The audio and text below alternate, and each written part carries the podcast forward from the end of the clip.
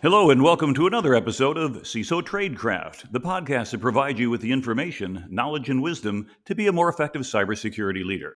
My name is G. Mark Hardy, and today I've got a special guest, Bill Cheswick, whom I've known for a number of years. But first, let's take a moment to hear from today's sponsor. Obsidian Security protects the applications businesses rely on most. We're the first and only comprehensive security solution built for SaaS. Our SaaS security posture management platform helps reduce enterprise risk by proactively identifying SaaS misconfigurations, detecting real-time threats, and enabling visibility into risky SaaS integrations. Learn more at obsidiansecurity.com slant SSPM. And now back to our show. We're actually sitting here in a undisclosed location in the mountains of California at a conference that is well not well publicized. And so but we're not going to talk about that. We're going to talk about a gentleman who's been around in this industry longer than i have and as my hair gets a little bit grayer. That's more increasingly difficult to find. But anyway bill welcome to the show. Thanks a lot. It's great to be here now, one of my earlier things I think I got from you years ago was a map of the internet. Well, tell me a little bit about your background. How where did you get started? What got you involved in what you're doing? Uh, I mean, you've, you've been around for and contributed so much over the years. Yeah, I guess the story begins in junior in in high school at Lawrenceville in uh, junior year when I I was going to be a chemist.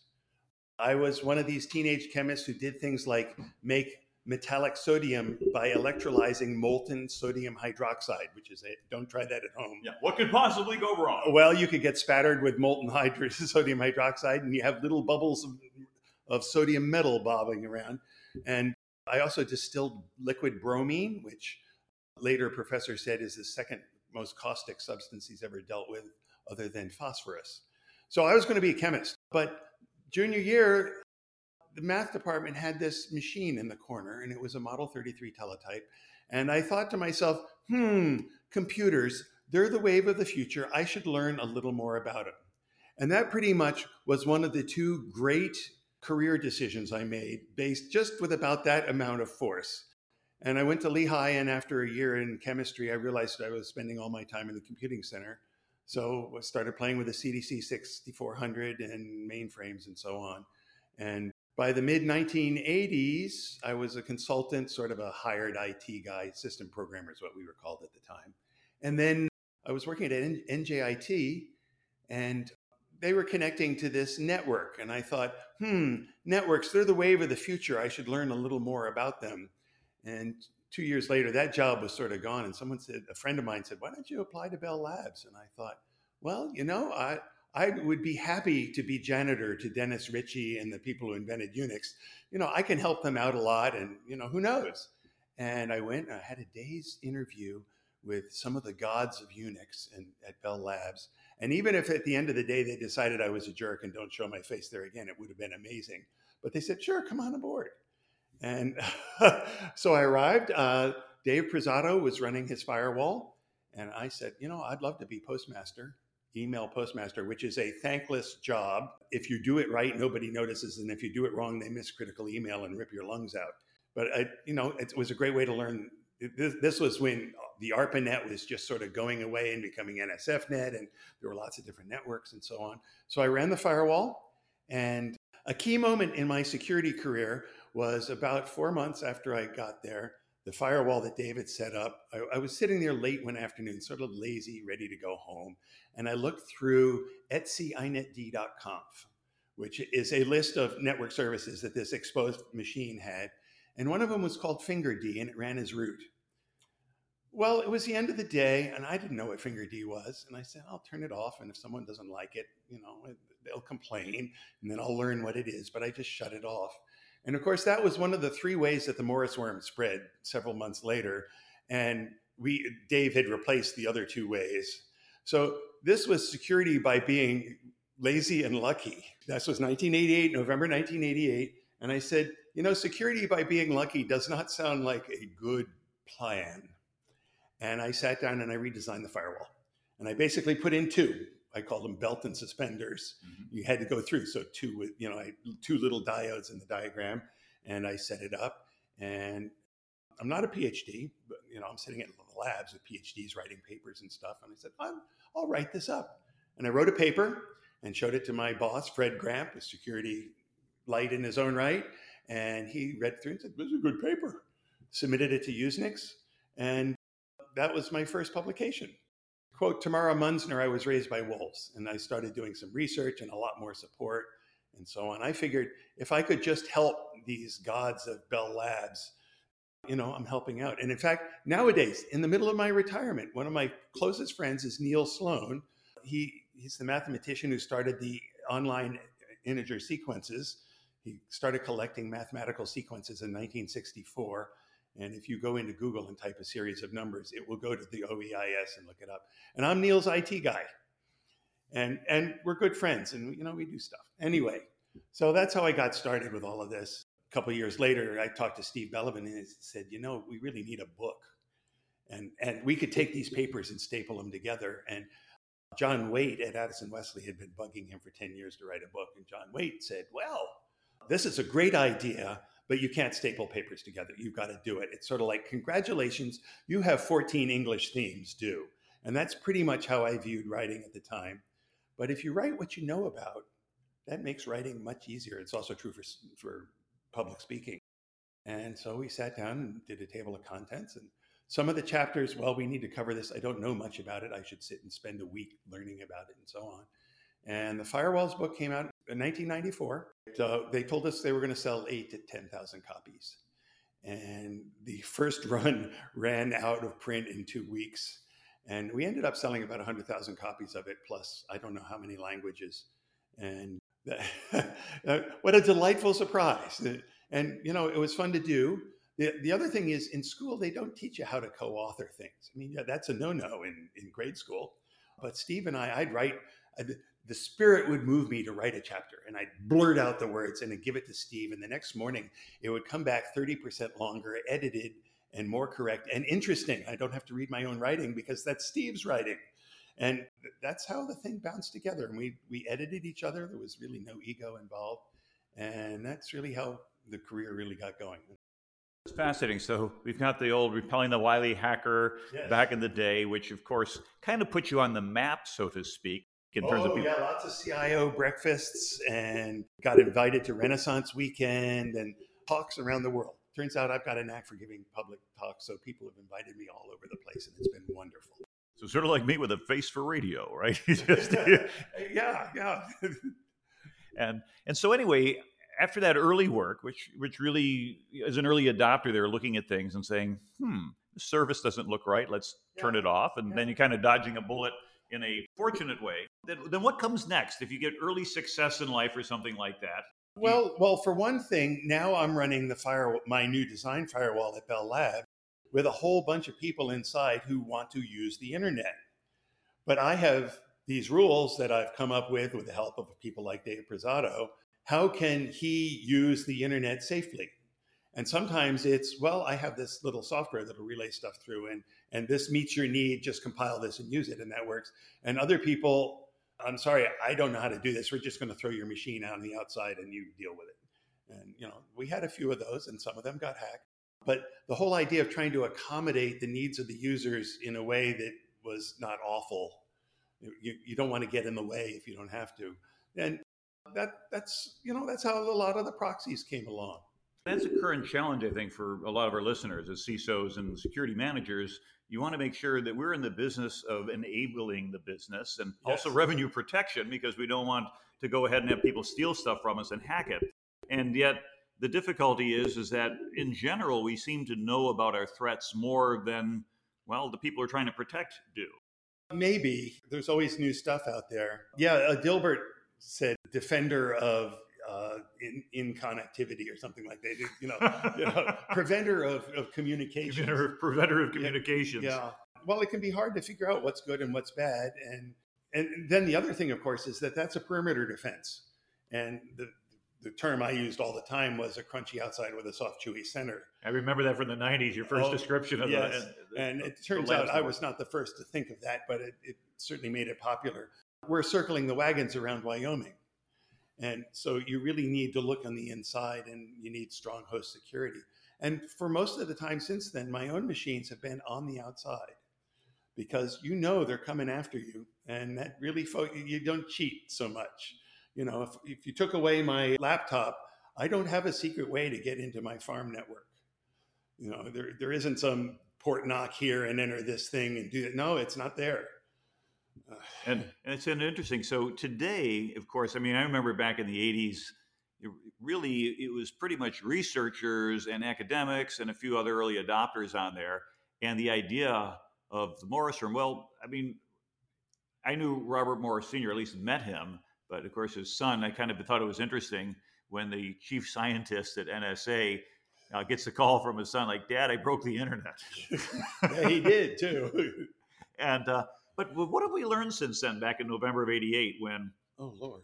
Uh, I mean, for those who are not familiar with it, and we probably should be at the time, is as I remember, he was a grad student at Cornell and wrote a little routine that was designed to go ahead and basically, if I get the logic roughly described here as sort of pseudocode, find all the connections you're connected to, send a copy of yourself to there, read the local password file, send it back to this IP address, and then repeat. Mm-hmm. And it sounds pretty good. And then that's the idea of a worm. Like you go to the next one, you grab the password file, send it back to home, and repeat. And then you're onto the connection. What's missing from that simple logic flow? well, it's clear his original intent was to do this sneakily, to sneak out and go infect the world and not be noticed. But controlling exponential growth is a difficult problem, as anyone who's dealt with cancer knows. And it's, a, it, it's highly analogous Mm-hmm.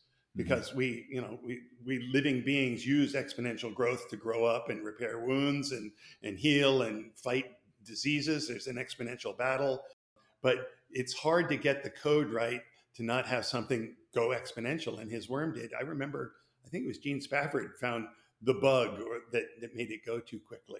And I, I think what was missing if you ask any plumber they'll tell you where's the check valve what's to keep the sewage from coming back? And there was no check valve. And so if you're connected to 10 machines, again, this is kind of a rough analysis. Wow, what is it? 35 years later almost. Yeah, it's been a while. But say if you spread to 10 neighbors and then they spread to all their neighbors, well, all 10 of them come back to you. So now you have 11 copies of yourself running. Well, actually, that wasn't the case. Okay. The worm deposited a little I am here file in there. And if it arrived on a machine that said I am here, it wouldn't infect it again. Now, it's still true that all the testing you're talking about happened. And that is why the connections got busy of machines saying, Can I infect you? Can I infect you? Can I infect you? But it also meant that it didn't reinfect a machine that was already infected, which, of course, you know, bad guys have security problems too, meant it's easy to do a vaccine. You just create that file. Mm-hmm and it's oh I'm, I'm already here i'm not going to do this again and i think there was an analogy a couple of years ago when someone had found out what was a bot uh, that was supposed to have a command and control ip address mm-hmm. with the domain that had not yet been registered uh-huh.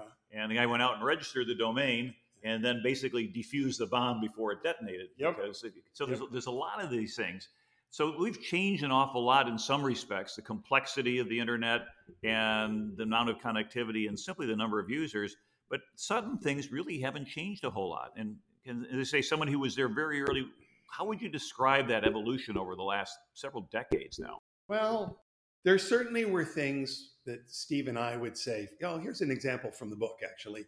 You, you know, you say, gee, wouldn't it be awful if somebody did this? Because it isn't hard to think of things that hadn't been tried that, that might work. Uh, I can talk about my packet cannon, for example which was a term management did not want me to use. But Steve and I were, were talking about what was eventually called the SYN packet attack against kernels. He knew that um, you could attack a kernel so much that it's uh, the algorithm it used for checking incoming TCP connections would weight down its CPU. And he, he had this in the, the, the book and deleted the two sentences uh, just before it went to press about this. That and this was difficult. First of all, our general policy was let's tell about these bad things because the bad guys have time to look it up. The good guys are reading the book and this will help them. But he took that out because he didn't know a way to fix it. By, I guess it was 96 with the Panix attacks and so on, the SYN packet attack arrived. And I actually helped the New York Times at one point. They said, Are we being attacked? And you know, you had to go check that out and so on. And it turned out that a team of internet graybeards had a exchanged email for a week discussing algorithms and Patricia trees and all that sort of stuff, and came up with a solution which very quickly appeared in Sun and other kernels to make make this attack much less effective. Um, so there were things we thought about. Wouldn't it be awful if they did this, which later showed up? A lot of it is just the same stuff, only more so. You know, I, I hear the term advanced persistent threats, and I think, well, they are persistent and they are threats most of it is not new, though. I certainly I, I keep my eye on technology. There, there are new things to attack, uh, obviously, and wonderful, just wonderful ideas. You know, until recently, I was uh, served on program committees for Usenix Security, and it was like Christmas with a, a batch of papers to review. And you know, you read it and read the abstract and say, "What fresh hell is this now?"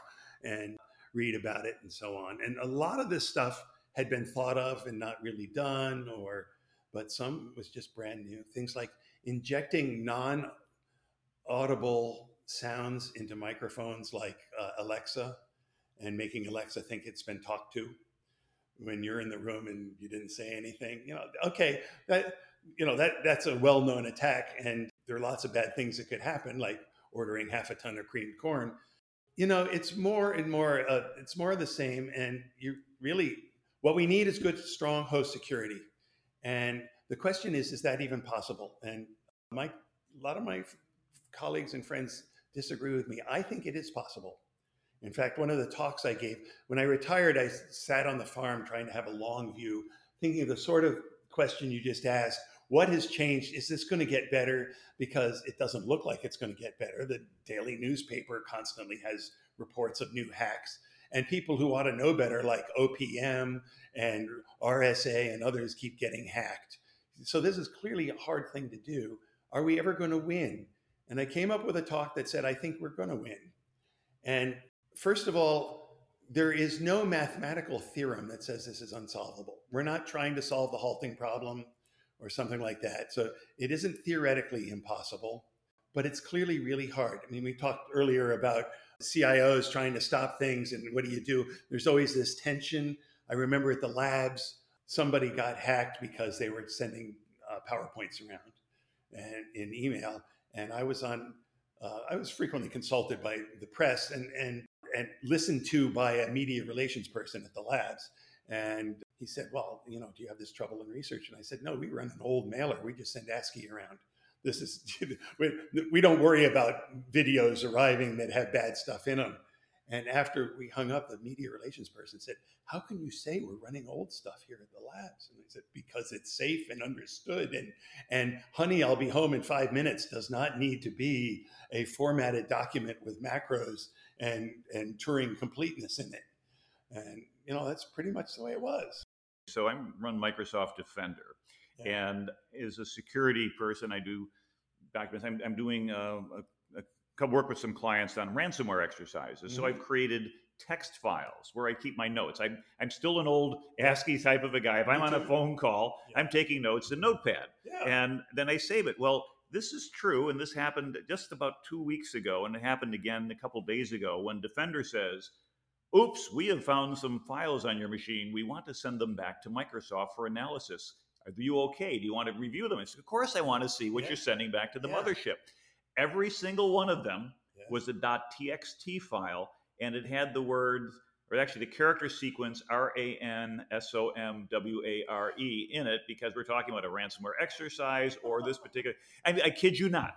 And it, it's scoured through all of my documents and even my desktop. The word, the word ransomware in a text file, and Microsoft said this is evil. And that's sort of sounding like what was uh, suspected of Kaspersky Labs a few years ago. When, yeah. if you remember the exfil, where yep. hey, if your file matches a known hash, then it's okay, you can run it. If it matches a known bad hash, we'll quarantine it. Yep. But if it doesn't match any hash, let's upload a copy, put it in a petri dish, grow oh. it, see if it's good or not. Oh. Well, nothing says you can't look for certain terms like Joint Strike Fighter or whatever and say, "Ooh, that looks evil. Let's upload it." And I'm wondering, has Microsoft taken a page out of the KGB or the, the successor organization's Actually, book. I have some background for you. Those looking for those words, they're called dirty words in the spook business. And of course, Cliff Stoll back in, in those days put up uh, something called SDINet, which was full of dirty words. Mm-hmm. And the idea is that if you have Hall-Rom or thorium or fusion reaction or what, you know, the spark plug, lots of words like that. And you, some of you may want to look up what those really mean, uh, means that maybe they're talking about something bad. And I actually proposed a, uh, a patent. I don't remember where it went, but this was at the labs, looking for packets going by that had dirty words in them. Now, you don't want a list of dirty words, but if you have a, a Bloom filter that is a hash table that will go off when it sees a dirty word, then that's harder to t- for someone to tell what's in the table. And then you could report the dirty word and say, I've just seen this traffic flow has dirty words in it. And maybe that's the sort of thing you want to watch because really watching what's going on inside is a key part to security. And really, what we're talking about is a primitive form of DLP, data loss prevention, where you say, hey, I had a friend of mine when I was teaching at SANS that he put together a night talk, said DLP fail.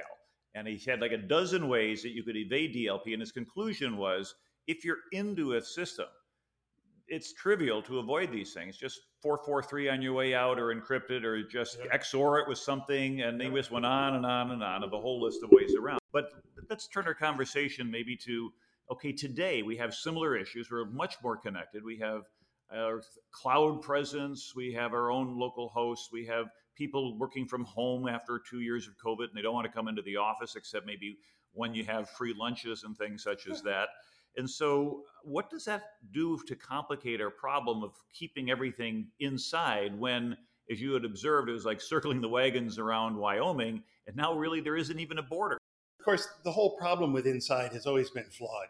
Firewalls and perimeter security is, is a medium level security at most. Ask the Australians who got COVID. You, you know, Australia and New Zealand were doing perimeter defense against COVID, and you knew it wasn't going to work very well.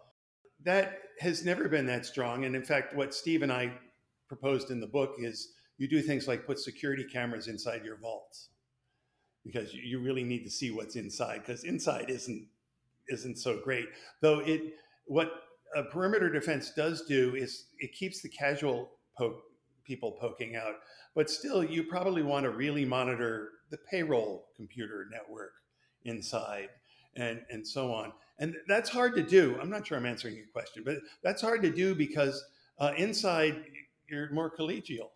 You know i, I worked at uh, at&t labs for a few years and it was clear to me that AT&T has got to be a target for, for spooks. If, if nothing else, you'd like the billing records of congressmen so you can find who's walking on the Appalachian Trail, who's talking to their girlfriends, uh, where people are, and so on. This and, and you can change that into money or really important stuff. So, how do you monitor the inside of a very large network to look for the bad stuff? Assuming you just start at the beginning, there are bad guys in this network. How do you do that without invading everybody's work, even if you're allowed to? And I remember we were not allowed to run as basically a, a, a, web walker to scrape web pages inside. That was against policy. Uh, now I could have I, I could have talked to the powers that be and said, look, I need to do this, and we got to see what's put up. But that's that's hard to do. And so now that you're at home, you've got a little piece of the corporation here at home through your VPN. One of the things I did, oh, uh, so you mentioned network mapping. I went to a Highlands forum sometime around 1976, which was actually from the Navy and run by Dick O'Neill. And it was periodic meetings of various impressive people talking about subjects. And I went to one where we did a RAND corporation study. You're assuming it's 10 years in the future, and a series of buzzword compliant attacks have occurred on the internet. And your job is to brief the president Okay, this is a new thing. And the question is, what information would you like to have had in place to be able to give you the information you need for that briefing? And then you, the game goes, okay, it's a few weeks later, and now the buzzword compliant attack is much, much worse. And what what do you need to do? Okay, now it's 10 years before. What can we do to prepare for that? And you know, back in the 80s, there was ARPANET and there was MILNET. And when and bad things would happen on the ARPANET. It'd be on the front page of the New York Times. And when that happened, the MilNet would cut its connection to the world. You know, the turtle would pull its head in. Would we be able to do that in 2005 when something bad happened? Well, you'd want to know where the connections are. And I thought, gosh, you'd need a map. Well, who could who could make a map of all of this? Well, you know, companies could do it and you know, government could do it. I said this would be an interesting research project. So the idea I came up with was you run traceroute to a quarter million destinations, you build a graph, make a pretty picture, and you do this repeatedly over time and analyze for changes and so on. And when the attack comes, you look at the graph and say, oh, look, the Navy's connected there. You know, this is where they, they should disconnect if they're going to do that. And of course, maps can be very interesting otherwise. And the mapping project uh, progressed in May 1999 uh, NATO got into a war with Serbia. And Steve Bellovin said, Ches, you should watch that closely. So I found a whole bunch of Class C networks for Croatia, Serbia, and so on, and added that to my daily scan. And in early May of 1999, the newspaper reported that the power was being cut to Serbia. They were dropping carbon fibers on the, the power lines and so on, and doing that. And I said, Ooh, I wonder what part of the networks went away. And made a special little graph of it. Steve Branigan, a colleague of mine, made a movie of it. And, you know, the idea was the movie would show the network disappearing. And what it showed, it's in part, it showed where it was disappearing. And I remembered I'd used that map to go look at a Serbian webpage, which was had pictures of dead babies down the side and down the middle had words like Hiroshima, Dresden, and so on, you know, with Serbian mixed in. I said, okay, this is a uh, this is a propaganda webpage inside for Serbians. Well, I I'm not a practicing attacker, but I had the attack tools. I could take that page down. Should I? Suddenly, the Republic of Cheswick needs a foreign policy, which, first of all, probably would upset the Department of State, who thinks they're in charge of that. And so I, I, I looked at that and said, well, first of all, I don't think the Serbs are fooled by this sort of stuff. And secondly, if I take it down, they're going to have less access to the rest of the internet probably. And it open is better. So I decided to leave it up. That was my political decision. And I also found there was one Yugoslavian site that didn't go away. And it turned out that the site just before it was a Verizon router in Maryland. And I gave this talk in Washington in a few places. And a general at one said, Son, you've done remote assessment of bomb damage and we're interested. This is a guy sitting at home in his pajamas running traceroute and looking at the results. And there's a lot of results. He also said, Oh, that part that didn't go away, that's got to be their embassy. Ooh, that's interesting too. I mean, maps are cool. And you know, so I made these maps for about 10 years. We started a company. I'll get back to that in a moment based on it. I got to visit the office of the chief cartographer of National Geographic in Washington. Well, it's the, the center of the map world, really. And we talked about this sort of stuff. I, I took copies of these maps all over the place. In fact, the TSA guys at the airport got used to the guy with this Laws rocket type tube going out uh, to various places. And they were sent around. I still get notes from people who say, yeah, it's still hanging up in the FCC, you know, that sort of stuff, the, the maps. In fact, someone told me, yeah, I, I use it for the first slide of my talk. I heard that just here at this conference. But what also happened in 1999, I, you know, I had realized, of course, that corporate networks were a mess. You know, they don't know where it goes. It turns out I've learned in retrospect, and this is probably still true, that every company has about two IP addresses per employee. Now that's probably changed. I haven't watched for a while. I've been retired, you know, every day Saturday. But that means you get a pretty big network with somebody like Lucent or AT&T and so on. Do they know where it goes? And of course, I talked to enough CIOs and I've been in them. They didn't know where it went. So, well, I can do this mapping thing. Pick a whole bunch of destinations and map it, and we'll color it. And we'll color it one color for known networks and another color for unknown networks. By the way, you don't use red and green they're colorblind people. Yeah, yeah, got to do. You know, this is visualization stuff. Learned a lot of, of visualization stuff. You go do that, and they they look at a map, and it has this big red area among all the blue, and they go and look and say, and I I heard this once from it was BP, I think. It's those guys in Oklahoma. I know they weren't paying attention to us. They, I knew they didn't have a firewall. And the other thing I invented was a way to see if a machine could talk to the inside and the outside of the network at the same time from far away. And I got a patent for it. It's I call it leak detection, and it's done with spoofed packets. So spoofing is not always evil, and and that reported connections that you didn't expect to be there. And I said, I think this would be a product. And Lucent New Ventures guy said, but we think so too. And so in September 2000, several of us spun off a company called Lumeta. And that company still runs, which is a great research result. You know, it's been 22 years. The idea is still working. There are people working on it. It's useful. I, sitting in my lab room, I thought, I think a CIO would probably pay 50 grand for this information. I was wrong. They pay half a million dollars for the information. Okay, nice to be wrong like that. And it turns out the US government, uh, who had been watching my network stuff, the folks at DISA knew all about me. The, the US government ended up, at least at one year, paid $8 million for it. And of course, the leak detection. The leak detection is interesting because if you have enclaves like top secret and secret, you want to know if packets leak out of the top secret to the secret. However, are you allowed to run the test? Well, there are security rules about intentionally leaking data. On the other hand, as one of the security guys said, yeah, these rules mean that you have to understand the risks you're taking and do what you, you're going to do. By the way, a friend of mine, Carl Seal, found in one of our scans that we had pinged a nuclear submarine.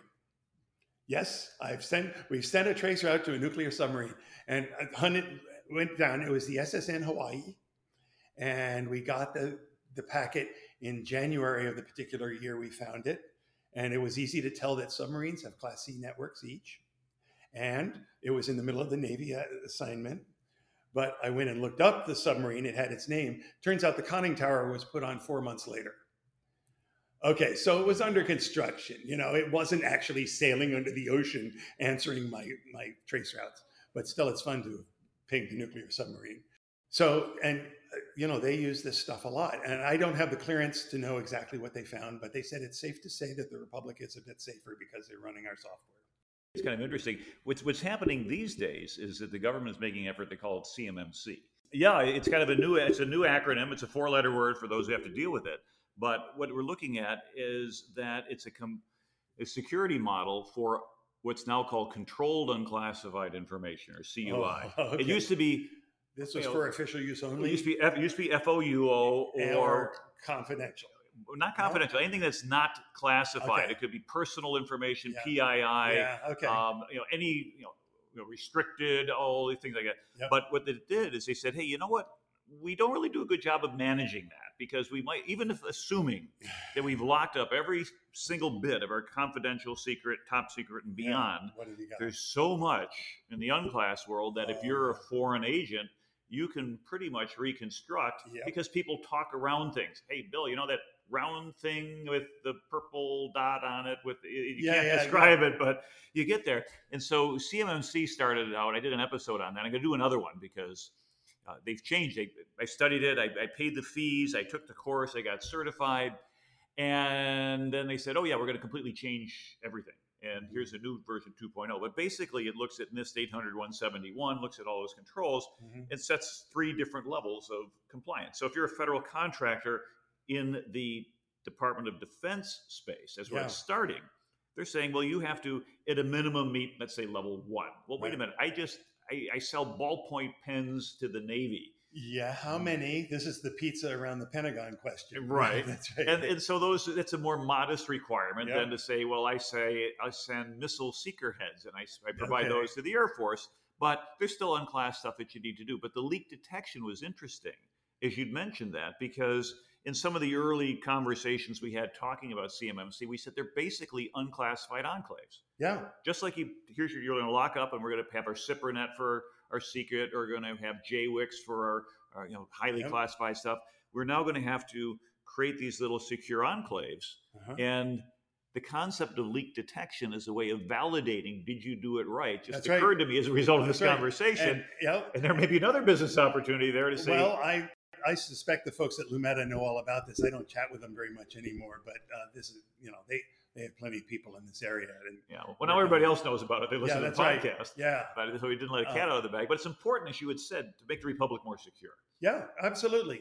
You get feedback from people saying, and that I understand this came from NIPRNet. We didn't know you were going to check. We knew it was against the policy, but you know, so you know, check but verify, as Reagan quoted the Russians as saying. In fact, we have that quote in Russian in our firewalls book.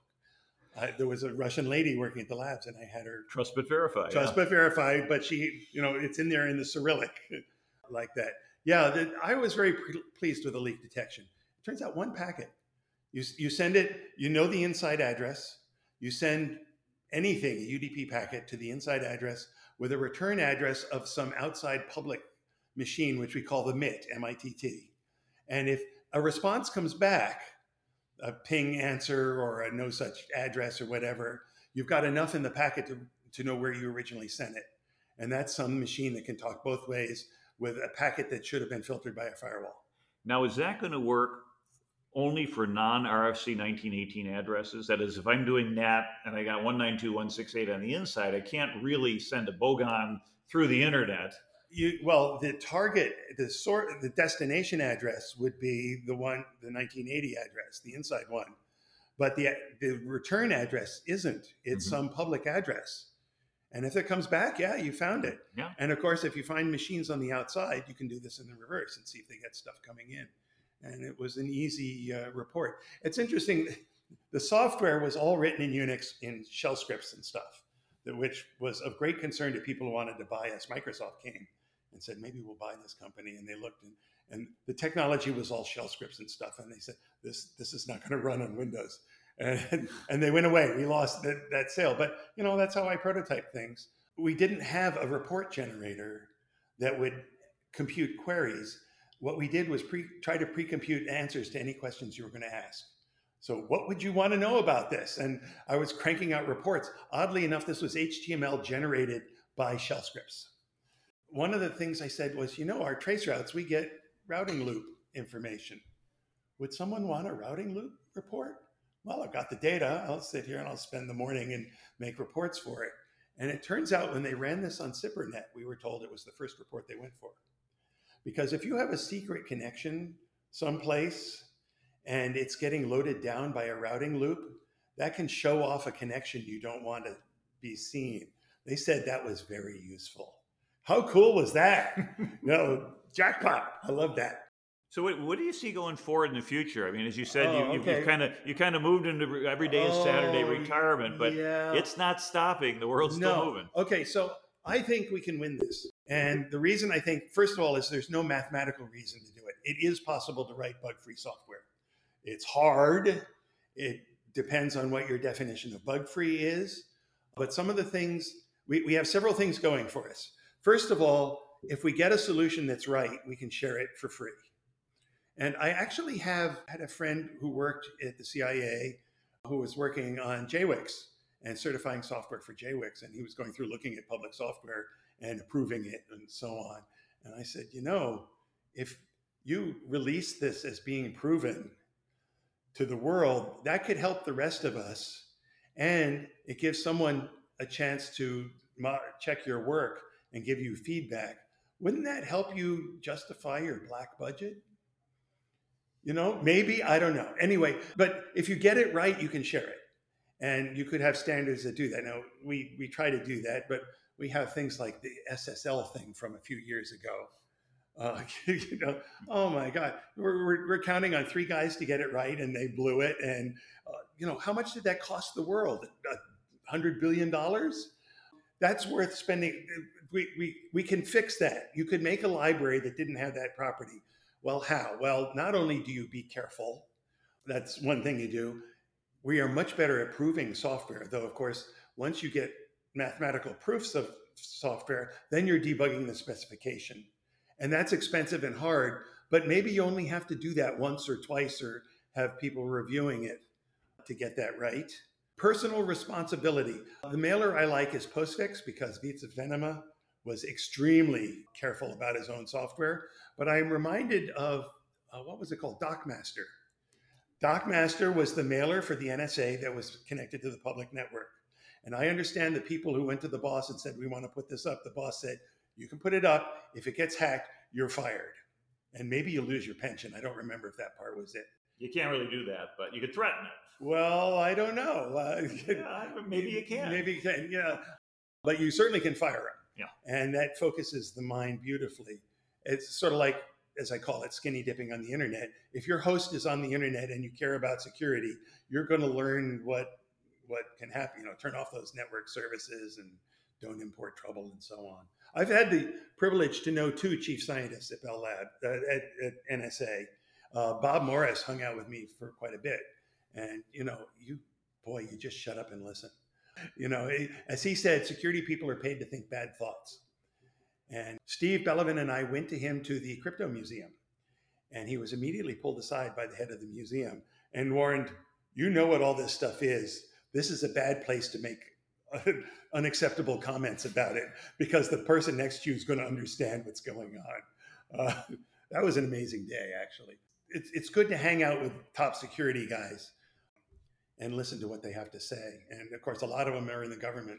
I remember I, I've met Earl Boebert, and that was the last security talk I heard that blew my doors away. You know, and he was at Sandia. And, you know, uh, the rest of the security talks are good, but you know, I've, I've said them and I've heard them all. Who knows? So I think with these things, we can build tools that can actually be trustable, and that includes operating systems. That includes safer languages. I'm a big fan of the Go language. I'd love to see a, a cell phone built on Go by security nerds. And I think one, and the other thing you can do is you can anneal the software. I don't know if you remember, but in the 80s, SendMail, my friend Eric Allman, who is here. His car is parked, car outside, parked outside with his license plate, SendMail. Eric, you know, he, he changed the world with SendMail. It carried the mail around, it ran as root, it had intentional, well known backdoors, and it was the source of numerous break ins, including the Morris worm. Over the years, SendMail is still out there, it still handles a lot of it. And last time I went, I said, I wonder how SendMail's doing now. And just let's go look at the security problems. I couldn't find one for a long time. And I think what's happened here is that it has been annealed the way you would harden a piece of steel.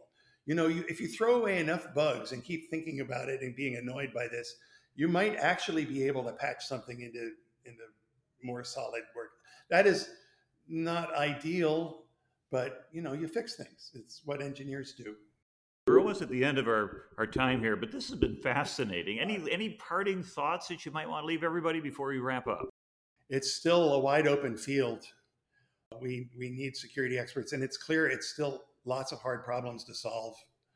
When you lose a database of, of people with clearances, oh my God, think of how that can be abused. Who's who's working at the embassy who's not in that database? He must be tippy top secure. You know, this is you know, oh, uh, this stuff is amazing. Um, I, I, don't know. I don't know if I have a good. Play. I think we will win. I don't think I'll see it in my lifetime, but I think we can do better, and we have to insist on it.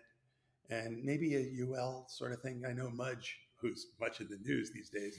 Uh, uh, Mudge was thinking about UL laboratories, where you actually have some trusted people who actually approve your Wi-Fi camera and I think there's some proposals out there in the short near future to do something similar to that. I've seen they, some of those they, government. They've tried. Um, you know, there've been uh, what was it, CCOM ratings or something like that. I don't remember what it was.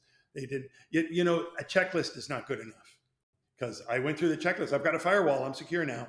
No, no, no, no, no, no, no, no, no, no. It isn't like that. Well, I've got a feeling that we could talk for another 45 minutes or even beyond, and we'd love it. And maybe I'll get you back on the show again. I'd but, be happy to come back. So thank you. This is Bill Cheswick. This is G. Mark Hardy. We're kind of uh, chatting up some old friends here who've been around a long time, and as they say, Bill's been here longer than I have, and had some just fascinating experiences. So I, I hope you've enjoyed this. I hope you've got learned a little bit about some of the the stories, the insights, possibly being able to even look at problems we're facing today to say, you know, they're not that different than what we're looking at 30 years ago. They're just bigger and hairier, but you shave them all down and they still look about. Well, thank you for listening. This is CISO Tradecraft And uh, as we ask you, as always, please go ahead and follow us on LinkedIn if you're not doing so already, so you can look at some of the information that we push out during the week.